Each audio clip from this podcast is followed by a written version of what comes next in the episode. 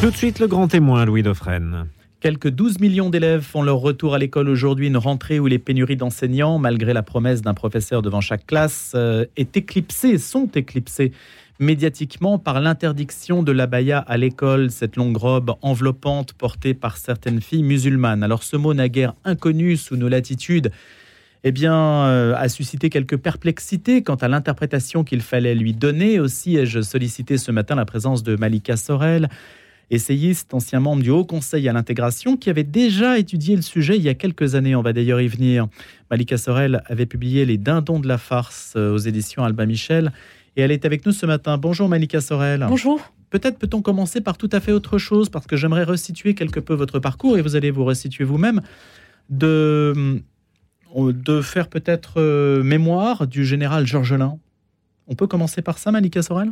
Oui, absolument. Je, je l'avais rencontré euh, dans le cadre. Euh, alors, j'ai rencontré à deux reprises. La première fois en tant que grand chancelier de la Légion d'honneur dans les salons de l'Élysée. Il était présent lorsque j'ai été décoré par le, président de la République de la Légion d'honneur. Et euh, sa simplicité m'avait beaucoup touché. Nous étions cinq ou six à être décorés au même moment par le président Nicolas Sarkozy.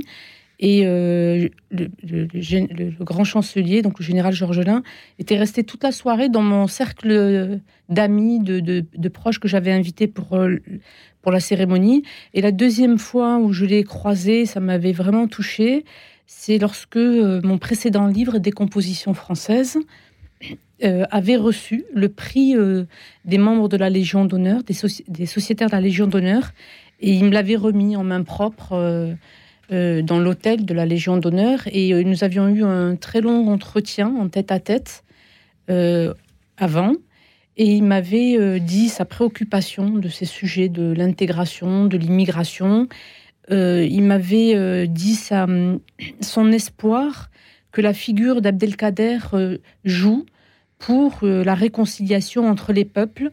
Donc qui là, était Abdelkader, Malika Sorel c'est quelqu'un qui a combattu très longtemps la France et c'est un profil très intéressant. Le général Georges Lechelin euh, me parlait de la deuxième partie d'Abdelkader, lorsque euh, il est devenu lui-même pacificateur, après avoir été euh, un combattant absolument terrifiant, c'est-à-dire qu'il n'hésitait pas, comme dans toute guerre, à, tuer, même de manière atroce.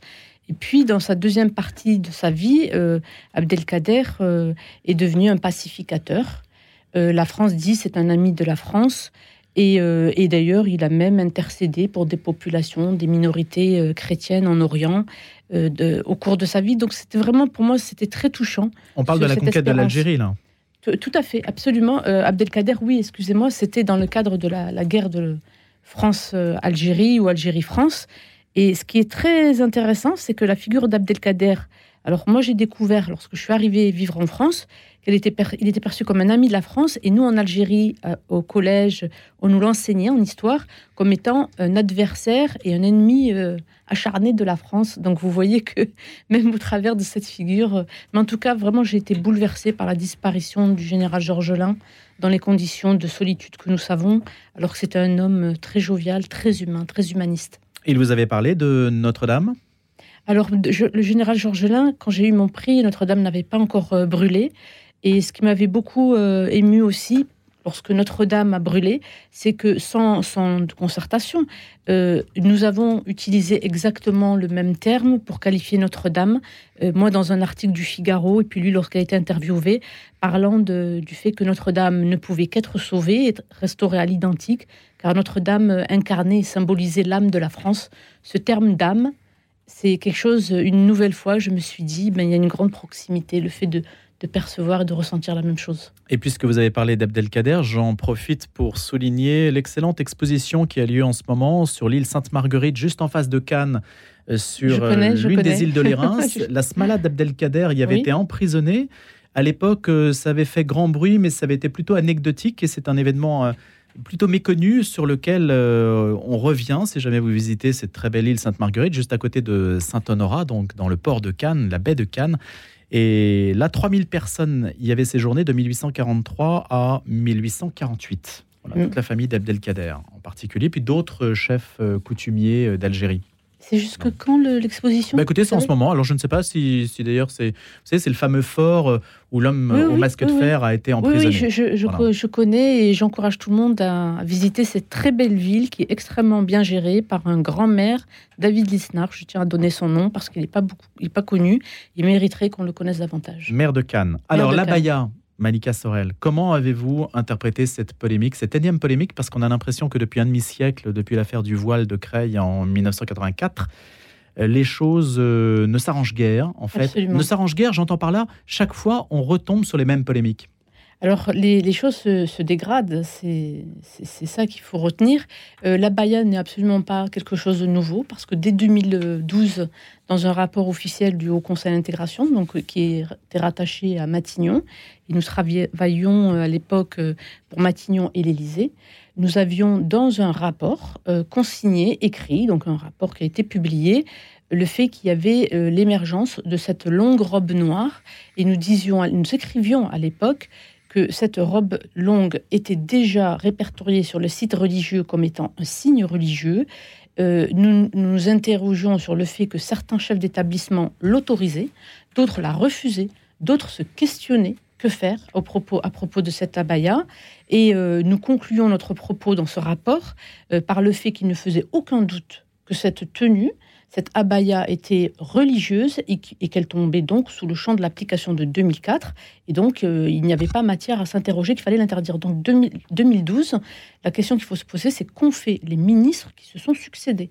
Parce qu'il lui fallu agir très vite et à chaque fois qu'il y a euh, cette volonté d'un certain nombre d'élèves de, de s'affranchir des lois de la République, il faut absolument être ferme et réagir tout de suite pour ne pas que ça prenne de l'ampleur et aussi parce qu'au travers de toutes ces contestations, soit celle-ci ou d'autres, euh, se joue euh, l'autorité de l'État. Et là, nous sommes face à un problème, pour moi, le plus préoccupant, c'est la perte de l'autorité de l'État. Nous l'avons vu lors des émeutes, où 250 euh, établissements scolaires ont été brûlés, des, beaucoup de voitures, on chiffre à plus d'un milliard, c'est ce que j'ai entendu, d'euros.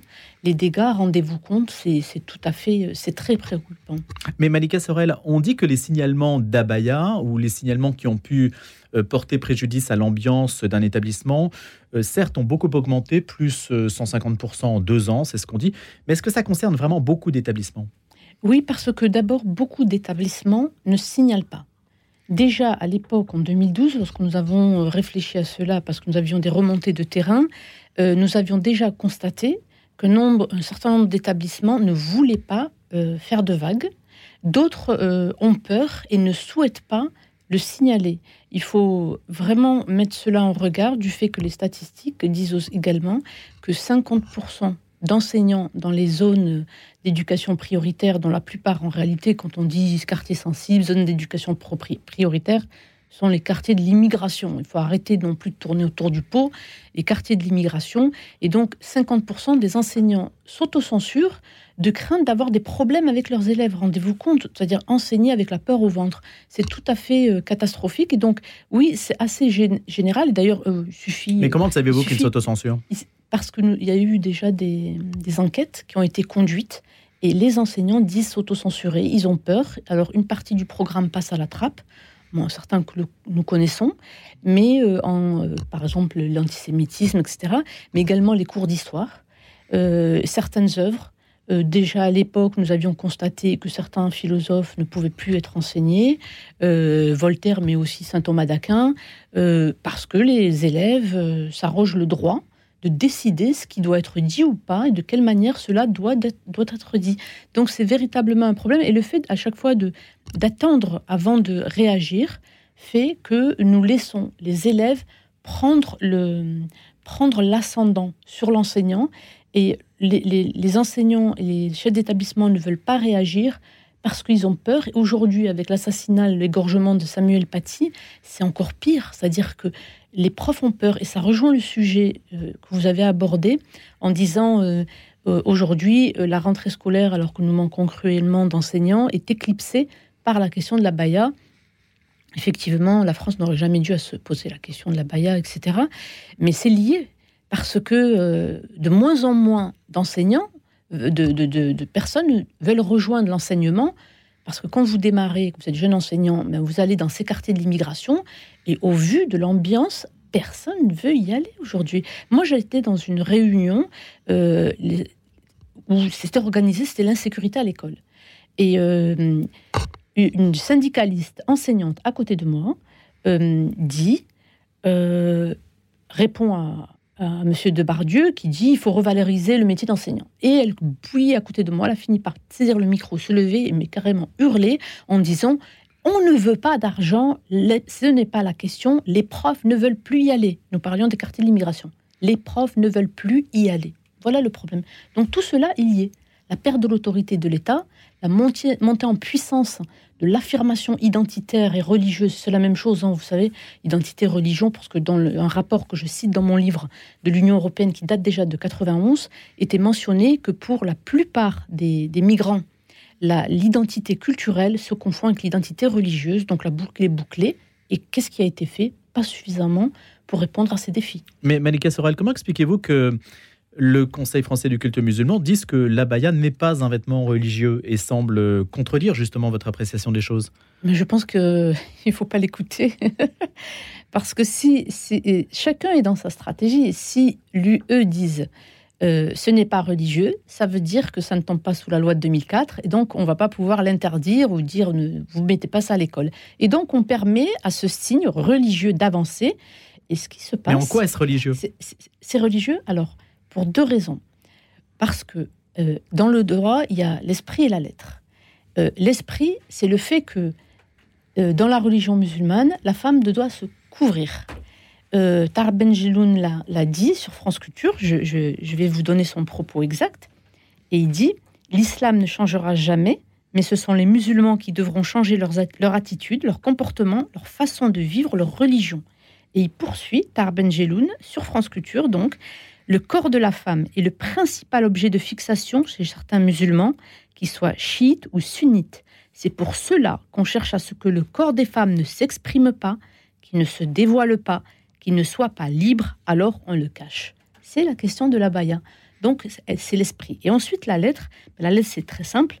Il y a également un islamologue, Abdelmoummed Medeb, pardon, Le Monde, décembre 2009. Il avait, mis, euh, il avait écrit et donné les références aux sourates du Coran qui renvoient vers, lequel, euh, cette sourate du, du, Coran renvoie au voilement de la femme. C'est-à-dire que la femme, pour être respectable et donc respectée, doit absolument couvrir ses atours en font partie les cheveux, etc. Et c'est assez codé, c'est-à-dire que vous devez laisser apparaître que les mains, le rond du visage, et il est même spécifié euh, les moments euh, dans lesquels vous pouvez vous découvrir. Par exemple, est-ce que vous avez le droit de vous découvrir en présence de votre père ou votre frère, vos cousins? Et là aussi, donc c'est extrêmement codé. Et donc, vous voyez, c'est religieux aussi bien dans la lettre que dans l'esprit. L'esprit, c'est Arben Jeloun, le fait que la femme ne doit pas se dévoiler, il faut la couvrir. Et la lettre, eh ben, il faut retourner au Coran. Là aussi, je cite dans mes livres, il y a des références, Abdelohim Medeb. Et donc, faut qu'on cesse de euh, se, quelque part, perdre la main. Et de toute manière, ce n'est pas au CFCM, au culte musulman, d'édicter et de dire ce que nous, nous voulons faire ou pas en termes qu'autorité Non, mais ça peut servir de référence ou du moins euh, d'éclairage sur la question.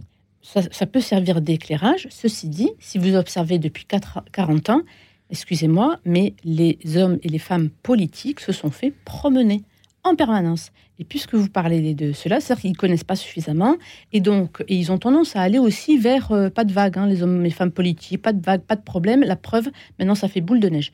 Je, je vais saisir cette occasion pour dire quelque chose. Vous avez reçu récemment Eric Emmanuel Schmitt. Et donc, il vous a dit des choses très intéressantes que j'ai beaucoup appréciées. Et il a dit les trois religions se caractérisent par des valeurs fondamentales. Il a dit le judaïsme, c'est par le respect, l'islam, c'est la soumission, et le christianisme, c'est l'amour. Je suis d'accord sur le judaïsme et sur le christianisme. Le judaïsme, je connais moins. Le christianisme, je connais très bien. Mais sur l'islam aussi, je connais très bien l'islam. Eric Emmanuel Schmitt se trompe. Ce n'est pas la soumission. La soumission n'est qu'une conséquence. La valeur fondamentale et le principe fondamental de l'islam, c'est la vérité. Et c'est là que se situe le nœud du problème, parce que c'est la vérité. Pourquoi la vérité? Et donc, la vérité, c'est-à-dire que les musulmans détiennent la vérité. Et c'est pour ça qu'il convient, pour le bien de l'humanité, de la même chose. De l'imposer. Les juifs aussi, non? Non, parce qu'il n'y a pas. De, alors, chez les juifs, il n'y a aucun prosélytisme. Vous ne pouvez pas devenir juif comme cela, c'est extrêmement difficile. Ils ne sont pas prosélytes. Vous avez deux religions qui sont prosélytes. Vous avez les, musulmans et les chrétiens qui veulent répandre leur foi. C'est le prosélytisme. Et les musulmans le sont, et ils le sont au nom de la vérité. Donc si Eric Emmanuel Schmitt nous entend, nous écoute, ce n'est pas la soumission. La soumission, c'est une conséquence, c'est la vérité. Et donc, ça a une incidence sur l'abaya. Parce que la femme qui va se promener voilée, vu que c'est un commandement religieux, elle devient, malgré elle, une leçon de morale ambulante. Elle rappelle à toutes les autres que pour être respectée, respectable et donc respectée, elle doit se conformer et donc se voiler. Et donc, c'est aussi ce vêtement un instrument de prosélytisme, que la fille le veuille ou pas. Et d'ailleurs, un certain nombre de filles aussi, quand je dis respectable, donc respectée, se voilent pour éviter justement d'être agressées, d'être attaquées, tout ce que vous voulez. Manika Sorel, il semble qu'il y ait une divergence d'interprétation sur le port de l'abaya. Les jeunes filles euh, portent-elles ce type de vêtements euh, par goût de l'émancipation, pour se distinguer, voire pour provoquer, pourquoi pas après tout? Et puis, euh, ou alors, est-ce l'expression, si on utilise le registre féministe, du patriarcat, dans la mesure où elle serait téléguidée par des hommes qui veulent qu'elle soit habillée ainsi? Est-ce l'expression d'une liberté ou l'expression d'une soumission? Je reprends ce terme. Alors, euh, l'expression d'une liberté. Euh, je renvoie à ce qu'Abdelmedeb a écrit dans Le Monde, dont je cite des extraits euh, dans, dans, mon dernier ouvrage. le fait de vouloir couvrir la femme, il dit que c'est une atteinte au principe d'égalité et de la dignité. Euh, je ne vois pas où est la liberté. Deuxièmement, oui, mais quand c'est elle qui le choisit. Imaginez non, on ne peut pas choisir. Même euh, Louis, lorsqu'il fait parfois 35-40 degrés, que vous entendez partout, dans tous les médias, euh, dès, dès, que la température monte en France, ce qui m'amuse beaucoup, hein, parce que j'ai vécu en Algérie, on ne faisait pas un tel ramdam quand la température montait, il faisait très très chaud. Et, par rapport à ici, je ferme la parenthèse. Et donc, vous imaginez bien que vêtue, couverte, avec aucune respiration, ça défie l'entendement. Qui va accepter de soi de se couvrir comme cela, parfois avec des couleurs noires Les couleurs noires, ça absorbe le rayonnement solaire. Alors que quand il fait chaud, on dit pour renvoyer le rayon solaire, on s'habille plutôt en clair. Donc ça, ce n'est pas possible. Ce sont des filles intelligentes euh, beaucoup étudiées, parlent parfaitement euh, le, français. Ça masque les rondeurs toutefois c'est un, un, autre sujet. Hmm. Donc là, vous parlez de la liberté. Ce n'est absolument pas la liberté. Il y a le fait, pour certaines, d'être obligées, mais contrairement à ce que pensent euh, les Occidentaux, les femmes ne sont pas nécessairement soumises, elles jouent un rôle décisif dans la transmission. Donc il faut arrêter de dire, parce que là les gens s'égarent en pensant que les femmes sont, sont soumises, euh, ne font que qu'obéir au, mal de leur famille, mais, dans beaucoup de familles, et d'ailleurs chez les catholiques aussi, les, les, mères jouent un rôle extrêmement important dans la transmission, même le, catéchisme sont les femmes qui transmettent, mais c'est pareil dans la religion musulmane, les femmes jouent un rôle extrêmement important. Euh, il y a euh, une manière, euh, je reviens sur ce que vous dites, une manière aussi de montrer qu'elles ne sont pas françaises, qu'elles se distinguent des Français. Et c'est là où c'est grave. Et c'est grave pourquoi? Parce que, alors il y a aussi le, le phénomène de groupe, c'est-à-dire qu'il y en a certaines qui vont se voiler, mettre la baya, de peur d'être rejetées par les copines. Rappelez-vous ce que je vous ai dit, c'est un instrument de prosélytisme on vous montre le chemin à suivre d'Allah, etc. Et donc celles qui n'y vont pas euh, ont peur de l'enfer, etc. C'est quelque chose qui... L'enseignement dans les familles musulmanes, c'est quelque chose de très concret. On vous rappelle le feu, euh, tous les épreuves que vous allez passer en enfer. Je peux vous dire que très jeune, vous êtes terrorisé. Donc c'est un enseignement qui se fait pas par l'amour vous parliez tout à l'heure. Donc il y a, ça qu'il qui ne faut pas perdre de vue. Il y a cette volonté de se démarquer, de montrer qu'elles ne sont pas françaises. Et d'ailleurs, on a un sondage IFOP 2020, 74% des jeunes musulmans de moins 25 ans disent placer la religion musulmane et ses lois avant les lois de la République. Vous en avez une traduction dans l'école. Donc, quand vous me dites, est-ce que c'est très répandu? Si vous avez 74% des jeunes musulmans qui placent les lois de l'islam devant, au-dessus des lois de la République, imaginez-vous les conséquences sur le terrain, que ce soit vestimentaire ou en termes de contestation des programmes. Et pourquoi est-ce que c'est préoccupant? Parce que euh, hier, j'entendais euh, j'écoutais une rediffusion d'une émission à laquelle a participé François Bayrou. Et François Bayrou dit 90% des musulmans sont intégrés. Alors moi, j'aimerais bien qu'il me dise d'où il a sorti son chiffre 90%. Parce que si nous avions 90%, et je, dans mes livres, je donne les chiffres de l'INSEE. Une émission récente? Hier. Oui, mais l'émission était elle-même euh, récente? Absolument, c'était hier. Hmm. C'était hier. 90%. Euh, moi, j'écoutais, mais il reposte. donc, ça se retrouve, c'était euh, c'était le, grand jury, je crois, de CNews. et c'est en, en, ligne, ça se retrouve. 90% des familles des musulmans s'intègrent. Si 90% des musulmans s'étaient intégrés, se sont intégrés, il a dit, s'étaient intégrés, nous n'arriverons, nous ne pourrions pas arriver à ce que 74% des jeunes de moins de 25 ans... Oui, les deux données se contredisent. Elles se contredisent complètement. Donc, ça renvoie à la volonté d'aveuglement des élites politiques, et je pense que le nœud du problème est là, et elles ont persisté, et j'en parle toujours. Il me reste à inviter François Bayrou pour lui demander des explications. Oui, qui donne ses chiffres. Moi, ça m'intéresserait euh, absolument. Vous estimez que Gabriel Attal a pris la bonne décision par ah, rapport à Papendia et son prédécesseur? Et par rapport à, tous ceux qui étaient là depuis 2012, c'est-à-dire Najat Vallaud-Belkacem, euh, Jean-Michel Blanquer, tous, oui. Euh, moi, je soutiens pleinement la décision de Gabriel Attal et, j'ai toujours dit, parce que je l'ai vu aussi, hein, parce que j'ai fréquenté le monde de la politique de l'intérieur, et de la haute administration que ce sujet n'avait été qu'une question de volonté politique et que quand on veut, on peut et il faut le faire. Et il y a un sujet, moi j'estime qu'il faut mettre sur la table parce que c'est lui le plus important. Quand je dis à chaque fois pourquoi c'est important, le 74%, etc., qu'est-ce qui se passe? Parce que vous parliez, pourquoi font-elles ça? Elles font ça aussi parce qu'il y a un sentiment d'impunité.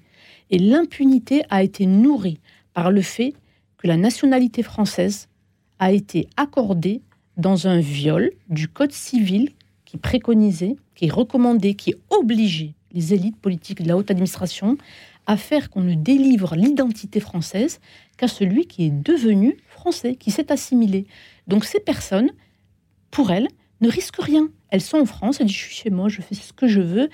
Et donc, si elles avaient peur parce qu'elles étaient restées étrangères, parce qu'en réalité leur comportement montre qu'elles ne sont pas françaises, je parle de l'identité, elles sont étrangères elles ne se comporteraient pas comme cela parce qu'elles auraient peur. Donc Gabriel Attal a raison. Et je vais dire un propos, c'est que ce ne sont pas sur les mineurs qu'il faut agir, c'est sur leur famille. Parce que dans la... De quelle manière? De plusieurs manières. Il faut euh, convoquer les parents, donc ne même pas parler avec l'enfant. Quand le, ministre Gabriel Attal dit « nous allons discuter », non, il n'y a pas à discuter, il y a des règles, ils doivent l'appliquer.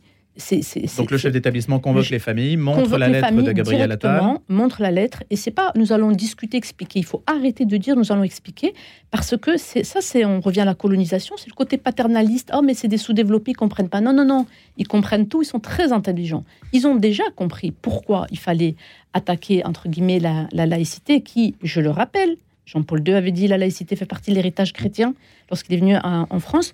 Et donc, il faut parler aux parents. S'ils ne veulent pas comprendre, suspension des aides aux allocations familiales, c'est moi qui l'avais préconisé lorsque j'étais au conseil d'intégration. Nous l'avons fait et ça a mis fin à un, certain nombre d'absentisme des élèves. Et puis, il faut faire en sorte, non pas de, de, promener les élèves d'un endroit à l'autre, mais faire en sorte que les parents euh, aient des retenues sur les aides. Euh, c'est-à-dire l'argent, c'est le nerf de la guerre. Et puis, il faut des pénalités financières. Oui, et je le dis, il faut réformer le code de la nationalité parce qu'il en va du, de, la continuité historique de la France. Merci beaucoup Malika Soral d'avoir été des nôtres ce matin, de nous avoir éclairé sur cette question de l'abaya, les dindons de la farce. C'est votre dernier essai publié aux éditions Albin Michel, ancien membre du Haut Conseil à l'intégration. Bonne journée.